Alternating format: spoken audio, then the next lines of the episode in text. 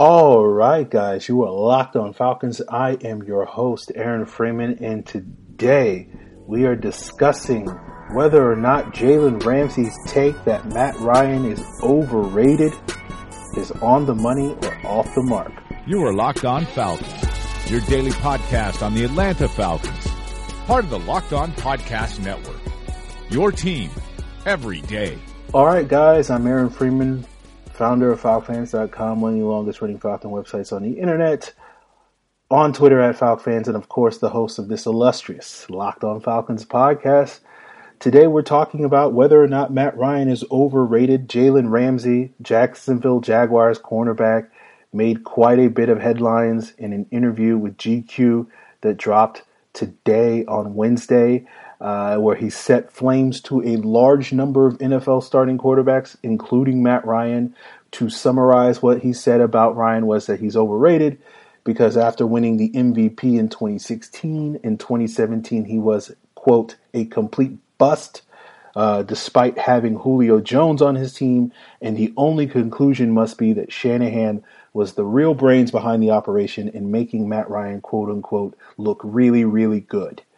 Um, I'll be upfront. I very much enjoyed this article. I did not get upset to the same degree as other people did about what Ramsey had to say about Matt Ryan or any number of quarterbacks. I found uh, it very refreshing that you had someone um, sitting there and um, basically roasting NFL quarterbacks and being pretty brazen about it. I, you know, that to me, that's that's classic prime time. That's classic Richard Sherman, who I don't think usually did that with quarterbacks, but often did it with wide receivers.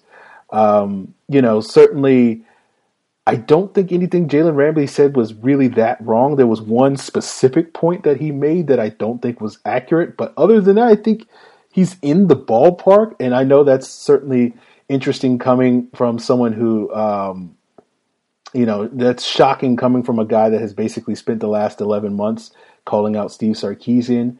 And you know, before anybody gets too upset with me uh, for defending Jalen Ramsey on his Matt Ryan take, I do think Matt Ryan is a very good quarterback. He's number five on sort of my own personal quarterback rankings. But to me, there's not a whole lot of difference between who's five and who's like 12.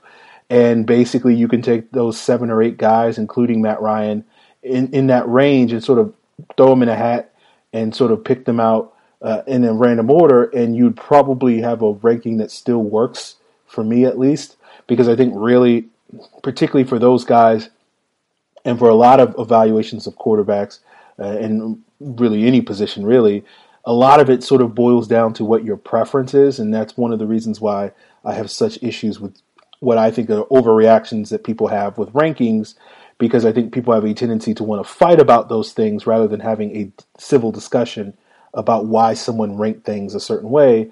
And basically, I think I wish you, you would have people basically be like, "Oh, that's interesting. Uh, I want to learn why what you value or don't value, at least in this case, say in in terms of a quarterback."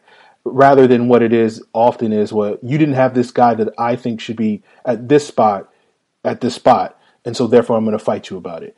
Um, but yeah, uh, that being said, I will say some positive things about Matt Ryan towards the end of the show. So certainly be patient. But in the meantime, I may not necessarily be as sort of glowing of Matt Ryan at the outset of things. But let's jump right in.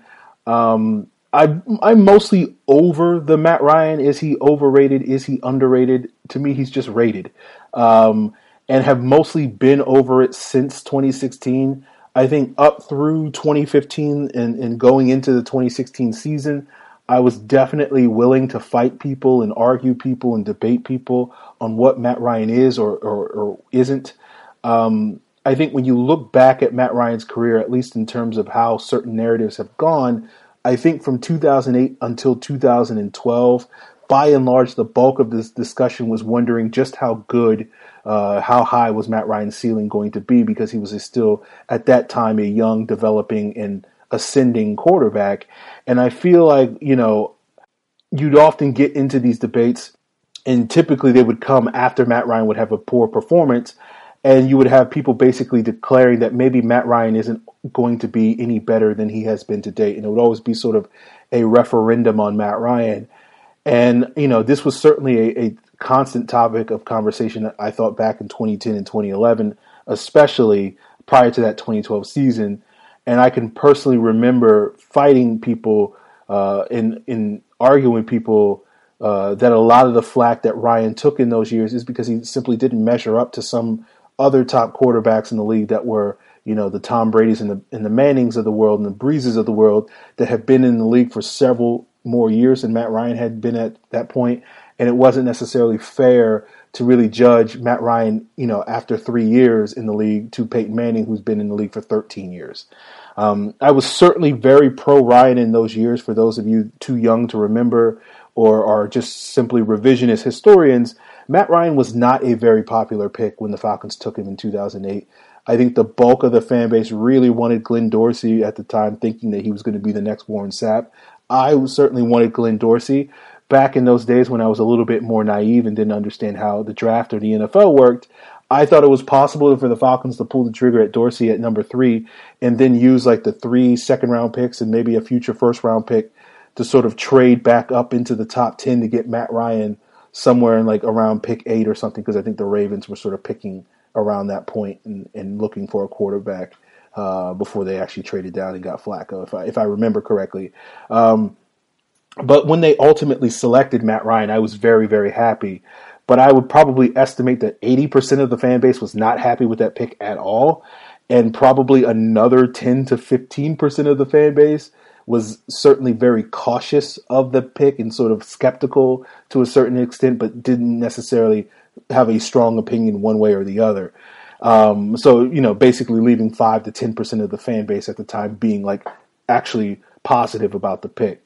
Um, I think a lot of the skepticism and criticism of Ryan in those early years, in those first four or five years, stemmed from people sort of who weren't originally sold on Ryan and basically any sort of speed bump that he might have hit in the in that period of time, basically sort of confirming that sort of skepticism. I think starting around 2013 and up through 2015, the conversation by and large morphed into whether or not the Falcons should get rid of Matt Ryan because he's maxed out his potential and largely thanks to a massive contract. The debates and argument I was often getting into at the time were in favor of getting rid of Matt Ryan because of his contract um, and that would be overly beneficial to the team because you could get a much cheaper alternative that could maybe give you like 70 to 80% of Matt Ryan could give you, or possibly more, and then use the tens of millions in savings to build up the rest of your roster and build a more Super Bowl capable team. And I think that sort of argument still sort of lingers now into 2017. And certainly, I think immediately following the news that Matt Ryan got a new contract, I think sort of that was one of the topics of discussion. But I think, you know, as many of you may recall, like there was a back then there was a a strong push, or at least a, a, a vocal but maybe minority group of people that sort of wanted the Falcons to tank going into that 2016 season so that they, they could be in a position to draft Deshaun Watson. And that I think stemmed a lot from that. You know, I certainly at the time sort of made fun of those people by basically creating the hashtag posing for Rosen 2018 uh, at the time, thinking that, oh, you know, Matt Ryan's on the back nine of his career in Atlanta, and maybe the Falcons could wind up getting this very young, you know, Matt Ryan clone in, in Josh Rosen. You know, that was two years ago. But uh, anyway, I digress. I think at that time my argument was sort of, wow, I think you could certainly make a strong case based off of those three particular seasons, certainly from 2013 to 2015, that Ryan had peaked uh, the likelihood that finding any young quarterback um, and, and that guy being substantially better than what Matt Ryan would give you over the next five years um, was very low. And ba- basically, based off of the fact that, you know, in the 10 years prior up to that point, uh, 10, 10 or so years prior to that, there really had only been two or three quarterbacks that had given you more than what Matt Ryan had given the Falcons in his first five years in the league, uh, with you know Roethlisberger, Russell Wilson, and, and arguably Cam Newton um, doing you know out producing Matt Ryan again, depending on what metrics you're looking at. I'm, I'm mainly focused on approximate value and, and, the fact that Roethlisberger won a Super Bowl uh, as well as Wilson and, and, Newton went to a Super Bowl. Um, and so my arguments against that sort of morphed into a much more pragmatic shift, which is um, the chances of you drafting someone that is an upgrade to Matt Ryan is probably less than 10%.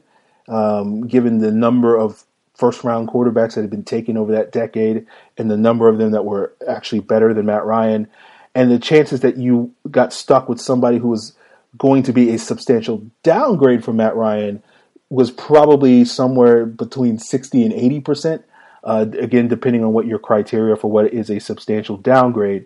And so to me, it was a very obvious sort of pragmatic sense of risk versus reward, where the the risk was there's a 60 at least a 60% chance that you get much worse at quarterback versus the reward of a 10% chance that you get better at quarterback. And, you know, after seven plus years of, of basically trying to convince people that uh, Matt Ryan is actually good and not terrible, I got tired of it. And it, at that point, for me, it was like if you're still basically convinced that Matt Ryan isn't very good, there's really nothing at this point that I can say to you because I've gone through this simple like he's good, you just got to watch him, and then he's like, okay, he may not be as good as you think he is, but like you still have to be a little pragmatic about it. And you know, if if that still wasn't sticking with folks, and it was just kind of like I'm done with this whole thing you know, I think part of the reason why I tend to not sort of blow up over these Jalen Ramsey interview, or really that it seems to happen two or three times a year where some person, some public figure, whether it's a player, whether it's a coach, whether it's an analyst, whether it's a blogger, someone's going to say something that slanders Matt Ryan. It, it seems to happen two or three times every calendar year, and it causes, you know, Falcons Twitter and, and elsewhere to sort of fire up and, and go after. But uh, for me, I guess part of the reason why it no longer affects me, I no longer pay too much attention to it, is I, have been in it for so long.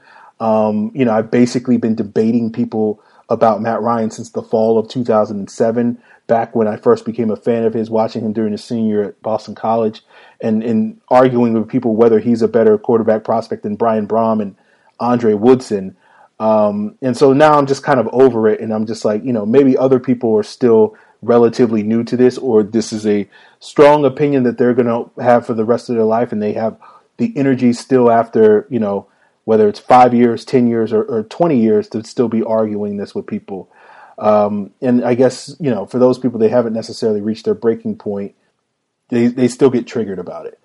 Um, frankly, I don't really care that much when it comes to sort of talking about Matt Ryan. I think, you know, we saw this two years ago in January of 2017, where people were really uh, very fired up about Matt Ryan being the, the deserving MVP winner, particularly during that week off between the NFC Championship game and the Super Bowl, um, where it was just all, you know, Falcons Twitter was consumed with Matt Ryan versus Aaron Rodgers and Tom Brady for the MVP award or, or whatever it was, and sort of like 15 articles it seemed like sort of devoted to why Matt Ryan is better than these guys and parsing through stats and whatnot. And it was just like, really? I mean, like for me at least at the time, and, and still to this day to a lesser extent, I didn't care whether or not Matt Ryan won the MVP. I cared very much whether the Falcons and Matt Ryan won a Super Bowl. Um, but whether he got an individual award for his performance that season was pretty irrelevant to me. I think the MVP award in spe- specifically um, only really means one thing for at least my perspective, which is that it only really affected Matt Ryan's legacy in terms of increasing his chances of being a Hall of Famer. But, you know, my take on that is that I don't really care about Matt Ryan's Hall of Fame status at this point. I think at least, you know, I certainly did not in January of 2017 and still really don't in 2018. Um, it's something that I will care about say when he becomes eligible, which will presumably be somewhere time between 2028 and 2033. Um, but you know, it's funny because it's like the thing that would have helped Matt Ryan's Hall of Fame and career legacy the most would have been winning a Super Bowl. But um, you know, people get focused on on certain things, and I can't begrudge. You know, if, if you want to spend your time debating people about Matt Ryan being the MVP, and I want to spend my time debating people about why this third string whatever is deserving of a roster spot or not deserving of a roster spot. So, you know, to each their own, I guess I will say. But we'll come back in a moment and talk a little bit more specifically about maybe some of Jalen Ramsey's criticisms towards Matt Ryan and really dig down on whether or not he's overrated in a second. But first, I want to plug Locked On NFL podcast with host Matt Williamson After you finish this Locked On Falcons podcast, check out today's episode of Locked On NFL as Matt is joined by ESPN's Mike Sando and will be every Thursday this year. If you missed yesterday's show with Pro Football Focus's Mike Renner, don't worry, you can catch Mike and Matt on Locked On NFL every Wednesday this season. That's Locked On NFL podcast with host Matt Williamson, your team every day. So, is Matt Ryan overrated? Well, I think in the sense that he is a good quarterback that had one really great season, things largely due to play calling rather than him being great himself. I guess, yeah, in that sense, if that's how you're going to frame it, and maybe you can argue whether or not Jalen Ramsey was trying to frame it that way, yeah, I guess he is a little bit overrated in that sense. Do I think the one thing that Jalen Ramsey said that I don't agree with is that, you know, Matt Ryan was bad in 2017. He was a complete bust in 2017. No, he wasn't. Um, but he certainly wasn't anywhere close to as good as he was in 2016, but he certainly wasn't bad. I think, you know, for the vast majority of, of Matt Ryan's career, he has been a quarterback that, based off of certain efficiency metrics like, say, uh, ANY/A, adjusted net yards per attempt, he's been on most years been between 10 and 20% better than the average NFL quarterback in the league during that specific year in 2016, he was happened to be about 45% better than the average quarterback in the league that year. And you know, it certainly was a you know a controversial stance coming off the heels of that 2016 season for many Falcon fans to say this, but I don't think it's nowadays particularly controversial to say that that extra 25 to 35% jump in his production that occurred in 2016 from his normal range was largely stimulated by the play calling and, and offensive scheme design of Kyle Shanahan. Um, I think for obvious reasons, you know, coming off of that 2016 season, you know, many Falcon fans need, felt the need to sort of downplay Shanahan's role in, in Matt Ryan's success. Um, you know, there was a, obviously a lot of emotion tied up into that for a, a, very obvious reason that we won't necessarily have to discuss here. Um, what's interesting to me about some of other Jalen Ramsey's comments is he sort of lumped Ryan into a group of quarterbacks like Jared Goff and Jer- Jimmy Garoppolo that have benefited by great play calling. You know, one of those guys from Sean McVay and the other one from Shanahan. And you know, McVay is from this not I won't say the Shanahan coaching tree, but was the quarterbacks coach in Washington for a couple of years when Shanahan was an offensive coordinator. So you know, they they they come from the same tree basically.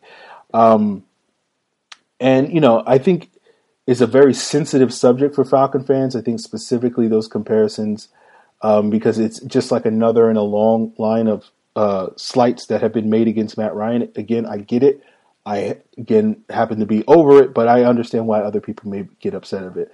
But I think it's funny because I think the vast majority of Falcon fans would also argue that those other two guys are overrated, particularly Jimmy Garoppolo, which I think personally stems from you know, a specific comment made late last season that basically said that, you know, to paraphrase, Matt Ryan took an entire year to get comfortable in Shanahan's offense, and it took Garoppolo like five weeks, which then implied to a lot of people that that person was saying that Garoppolo was better, smarter, or whatever you know people interpret it. Which I'm not going to sit here and say that that wasn't the that wasn't the implication there with that person saying, given that person's history when it comes to certain comments uh, uh, uh, with the Falcons and, and sort of their legacy with Falcons Twitter.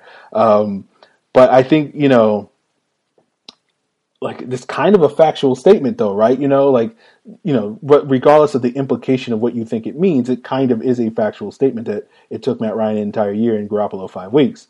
Um, but you know it, it's one of those things where it's like how dare you how dare you say that a guy that has only started seven games is better than matt ryan who started over 160 or something like that. So again i'm not arguing that garoppolo is better than matt ryan. I, I, I do find it interesting however that you know matt ryan's 2016 and Jimmy Garoppolo's 2017 DVOAs were identical. That's interesting to me. It doesn't mean anything. It's just interesting.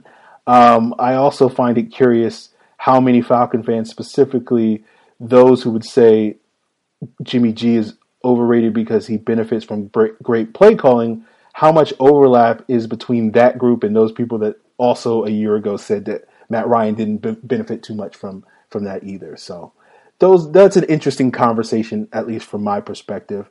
Um, We'll talk a little bit again about sort of Jalen Ramsey specifically and, and whether or not he's equipped to discuss these quarterbacks. Um, but I do want to plug the Draft Network, the new draft website where you can get 2019 draft content 24 7, 365 from contributors such as Locked On NFL Draft podcast hosts Jon Ledyard and Trevor Sikkema, as well as the newest member of the Locked On Podcast Network, the Draft Dudes podcast host Joe Marino and Kyle Crabbs. Again, that's thedraftnetwork.com, your team every day. I think one of the funnier takes I saw was really how many people were like, Jalen Ramsey doesn't know what he's talking about because he says Matt Ryan is overrated, but he defended this quarterback or said this quarterback is good. Uh, one specific example that was frequently used was Blake Bortles, his teammate. Um, and I, I, think, you know, that people was like, well, that clearly shows that he doesn't know what he's talking about. He has, his opinions on quarterbacks are bad, or it negates it, or it completely undermines anything he's saying which I thought was a weird interpretation, um, at least a fascinating interpretation of sort of reading this interview, because it almost like people present like it, it goes in with the assumption that people thought Jalen Ramsey was somehow this great authority on quarterbacks, and like somehow he well he's clearly not objective or whatever. He doesn't know um, because he has an opinion that's different than what you think, which is a pretty weird reaction to me. You know, I, I, imagine you probably got similar reactions across Rams or Ravens or Giants Twitter or any of the other various fan bases that had their quarterbacks slighted in the process of interview. Um, but you know, it seemed to be a very ad hominem approach that really stood out to me the most because it, it clearly showed that people were upset by this whole thing, and you know, it may be the troll in me, but I, I find that interesting and fascinating and, and kind of hilarious. Um, you know, the other interesting conclusion I think a lot of people had that they leveled against Jalen Ramsey was that he didn't watch any film of Matt Ryan last year. And I think the answer to that is like, yeah, no duh. Of course he didn't. And, you know, I'm trying to not to sound too full of myself, which, you know, is very hard for me to not do.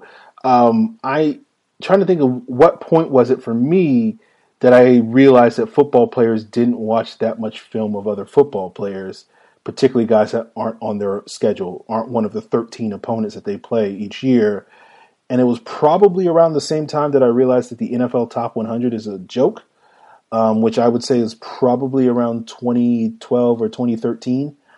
Um, I certainly can't speak with any authority here because I am not a, a current or former NFL football player, but there is an overwhelming abundance of evidence that says the vast majority of those guys only really watch the 13 teams that they face each year uh, as part of their preparation for those upcoming games. And the likelihood is that they only really watch the positions that matter to them. So, in the case of a defensive lineman like Grady Jarrett, he's probably just watching the quarterback, the running back, and the offensive lineman. For a corner like Desmond Trufant, he's watching the quarterbacks and the wide receivers, and maybe uh, you know getting some of the tight ends and running backs sprinkled in at least in far as as far as their involvement in on passing downs is. What's also kind of funny about it is I think you know people, everybody that sort of accused Jalen Ramsey of not watching any film of the Falcons in 2017 also didn't watch any film of the Falcons in 2017.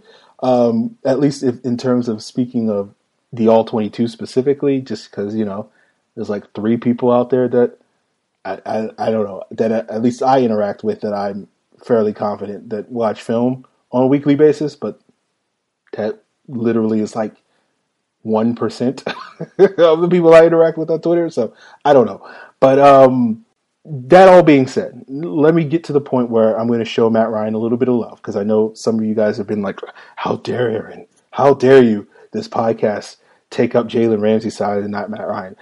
What I will say about Matt Ryan is I do think he is, again, as I said at the top of the show, I do think he is a good quarterback. I do think he's a very smart quarterback that his best attributes tend to be from what he is on from the neck up, and he's one of the better, if not best, quarterbacks in the league in in that regard. And I think to a certain extent, you can argue he kind of overachieves because overachieves because of how smart he is. I think my main issue with Matt Ryan is that throughout his career, and I think this has become less and less of an issue in recent years, but occasionally will still rear its ugly head, is that I think he has a bit too much of a conservative streak And I think this often leads to piece, people basically labeling him as a game manager in the sort of pejorative sense that it's often used. And I think, you know, I would say that Matt Ryan is probably the best version of that type of quarterback. But I think it makes it very easy for people to disrespect Matt Ryan, particularly outsiders and observers, and even you know a vocal contingent of Falcon fans. When you watch a large number of his games, it's easy for some people to basically conclude that he is a rich man's Alex Smith, and he's not going to blow you away in the same way that Aaron Rodgers or Cam Newton or Luck or Roethlisberger or even you know playoff Joe Flacco will um, in terms of making these big time throws and plays that are going to make your jaw drop. That's not Matt Ryan. That's never really been him, and nor is it probably ever going to be. Now, the other way that you can say that or phrase that is that instead of calling him a rich man's Alex Smith, you could maybe call him a poor man's Peyton Manning. Um, and I think that's probably a more preferable way of phrasing it because, you know, Manning is obviously, you know, one of the greats in the conversation for being the greatest quarterback of all time, while Alex Smith is a mid level starter that has almost no historic value. He's basically just a guy. He's a footnote in, in sort of NFL quarterback legacies. Um, Ryan certainly has a historic legacy. Um, I think we'll find out over time whether that involves Canton. And again, 10 to 15 years from now, I think we'll find that out. I certainly think it could. I think for those of you that are curious on sort of my thoughts on Matt Ryan as a potential Hall of Famer, based off of my own criteria on what should be a Hall of Fame quarterback, I don't think Matt Ryan is currently right now, but I think over the next five to seven years, he has an opportunity and could very easily change that opinion, um, which again is one of the reasons why I'm, I'm much more willing to wait before having those conversations. But I also would say, from the criteria of um, you know, my criteria of what should be a Hall of Fame quarterback would exclude a significant number of current Hall of Fame quarterbacks. And thus, I do think, assuming that he is able to maintain a relatively similar level of play that he currently has been at for the next five to seven years, um, that I expect him to, you know, continue to play. I think he'll be able to pass several of those guys that I think are sort of the quote unquote bottom rung of the Hall of Fame quarterbacks. Um, I think one of the things that I've enjoyed really watching improve around Matt Ryan's game over recent years has been how much more capable he is operating off structure. Um, I think a huge issue during Matt Ryan's first several years in the NFL um, was how much he struggled off structure. And for those of you that don't know what I mean by that, that's basically meaning that when a play breaks down, when the pocket gets muddy, when you have to go um, not from your, you know, go from your first to your second read or to your second to third read, you know, and that, that guy isn't quite there, um, what do you do? And I think one of the legitimate knocks on Ryan over the years has been that because he doesn't have a particular big arm um, and because he doesn't have great mobility to extend plays, um, that that you know that ability to live and thrive off structure, which is a hallmark of some of the other great quarterbacks around the league, and, and even some of the mid middling quarterbacks around the league, um, was was lacking. And I think you know basically for Matt Ryan early on in his career, for the first five to seven years, if things didn't go according to plan, he would kind of quickly revert to being closer to average, which again I think is one of the reasons why he's been criticized. And I think you know you saw that play out over a, a, number of years. You know, in the first five to seven years of his career, when he had erratic blocking, when he didn't have talented receivers. Although I would somewhat blame that latter issue on some of the offensive systems that the Falcons run, ran under Mularkey and Koetter, um, which had a tendency to run sort of vanilla route combinations that meant that you needed guys, you needed receivers that were capable of beating man coverage. And regular listeners of this podcast know that one of my more frequent criticisms of Sark over the last year has been that I think he operates a very similar offense to that, which is in contrast to an offense that Shanahan ran, which, you know, if it isn't clear to you, um, based off of the success he's had in San Francisco, doesn't necessarily need a big time receiver uh, or, or a, any number of big time receivers to be successful. And I also think that's a big reason why Tom Brady has been successful over the course of his career because the Patriots offense by and large doesn't rely on those things. And that's why Brady, despite not having too many great receivers over the course of his, you know, 20 year career, almost 20 year career, um, has been able to play at a very, very high level. But one of the things I noticed last year, uh, and certainly much more so than how it was in those Mularkey slash Koetter years, was Ryan's ability to extend plays. And I think a lot of their offense was was being able to be sustained not because of the design of the play, but because of the individual play of people like Ryan and his ability to create. And whether that was stepping up in the pocket or extending plays and, and, and giving his receivers time to break open off of those vanilla route combinations. Um, I think, you know, a lot of the success of the Falcons last year involved their ability the, of the, the evolved the ability of the receivers to create after the catch and generate a large percentage of the team's explosive plays, largely due to the, the, that ability after the catch, which I think was particularly prevalent in the second half of the season when the offense uh, got a little bit better. Um, and I know, you know, one take that I saw out there earlier this offseason was that Ryan was better in 2017 than he was in 2016. I certainly think because of those reasons I just mentioned, you can certainly claim that Matt Ryan had to shoulder a bigger burden and a bigger weight of the offense um, in 2017 than he did the previous year um, because less of the offense was sort of working coming out of the huddle like it seemingly often was the case. And again, not to suggest that it was every snap in 2016, but certainly was, you know, you can certainly cherry pick a number of plays over the course of that season um, where it really was sort of schemed up for it to fall into place. Um, and I think that whole issue of basically um, having to shoulder the burden of the offense is ultimately one of the reasons why Matt Ryan has been has had his issues in the postseason um, in in earlier in his career, and it was a big reason why Peyton Manning also wasn't able to achieve a great deal of success in the postseason throughout his career, um, which is you know basically that it's very hard for a quarterback to carry a team in January when the level of competition is so much more higher than it is September through December. And I think history sort of tells us that you really need somebody else to step up, whether that's a a running back that could be a dominant force, whether that's a wide receiver like Larry Fitzgerald with the Cardinals in 08 or Julio Jones to a certain extent in 2012 with the Falcons, or most commonly a really great defense.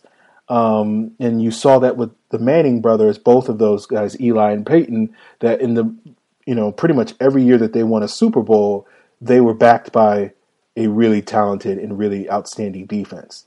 Um, and without going too much too deep into this, because we're going to wrap this thing up in a second, but it's part of the reason why I'm a little bit skeptical, or not a little bit. Uh, I'm a bit more skeptical than uh, of Sark than most people or some people are, and his ability to get the Falcons back to the mountaintop. I think it's also one of the reasons why I'm not quite as sold on the 2018 Falcons defense living up to the hype because I, I feel like most of those teams if if basically if we assume that the offense is that offense and and you need Matt Ryan to carry you, you're going to really need a defense that's going to be much better than what I think you know this defense so far has shown it's capable of being. And I, you know, I guess part of you know my questions with the defense is that it's going to involve a massive improvement rather than a slight improvement for them to get there. Now, again, part of the issue is for people like myself, and I think a big reason why people, in the way that people judge Matt Ryan, is that the Falcons, you know, under Dan Quinn, are somewhat a victim of their own success, and it's less about sort of, are you good enough to make the playoffs? Are you good enough to get to the second round of the playoffs? Um, which has, you know, was primarily the goal like seven years ago when it came to the Falcons, and that's not really the case anymore. And it's really about can you win a Super Bowl? And unfortunately, because the Falcons probably blew, you know, certainly mathematically, what was probably the best opportunity that they'll or really any team is ever going to get to win in Super Bowl, it now becomes we all become a little bit more consumed with getting back there, um, which is what raises the stakes and I think causes people like myself, um, or at least the way I'll explain why people like myself tend to be a little bit more skeptical, and also I think why people might be a little bit more skeptical of Matt Ryan. But that being said, I know many of you may have differing opinions on this subject, and uh, I'm sure there will be some fan talks in the future where we might discuss this very subject. If you're interested in, in being on a fan talk or providing your feedback on this specific topic or any other topic, you can shoot me an email at lockedonfalcons at mail.com. If it's in regard to a fan talk, let me know in the email. Give me your contact information and, and what your potential availability is. That is something that we probably won't get done this week, but I'm hoping to set up some fan talks early next week. Um, where we might, you know, do a full week of fan talks in the lead up to that third preseason game, just because my hope is that there's not a whole lot of Falcon news that deserves deep, in depth discussion. But who knows? Uh, maybe um, Odell Beckham will do an interview with uh, Men's Health or something like that, and and call out I don't know Robert Alford or something. I don't know and and we'll have some fun there. So we'll see what how that goes, guys. But until then, you are Locked On Falcons, your daily Atlanta Falcons podcast, part of the Locked On Podcast Network. Your team every day.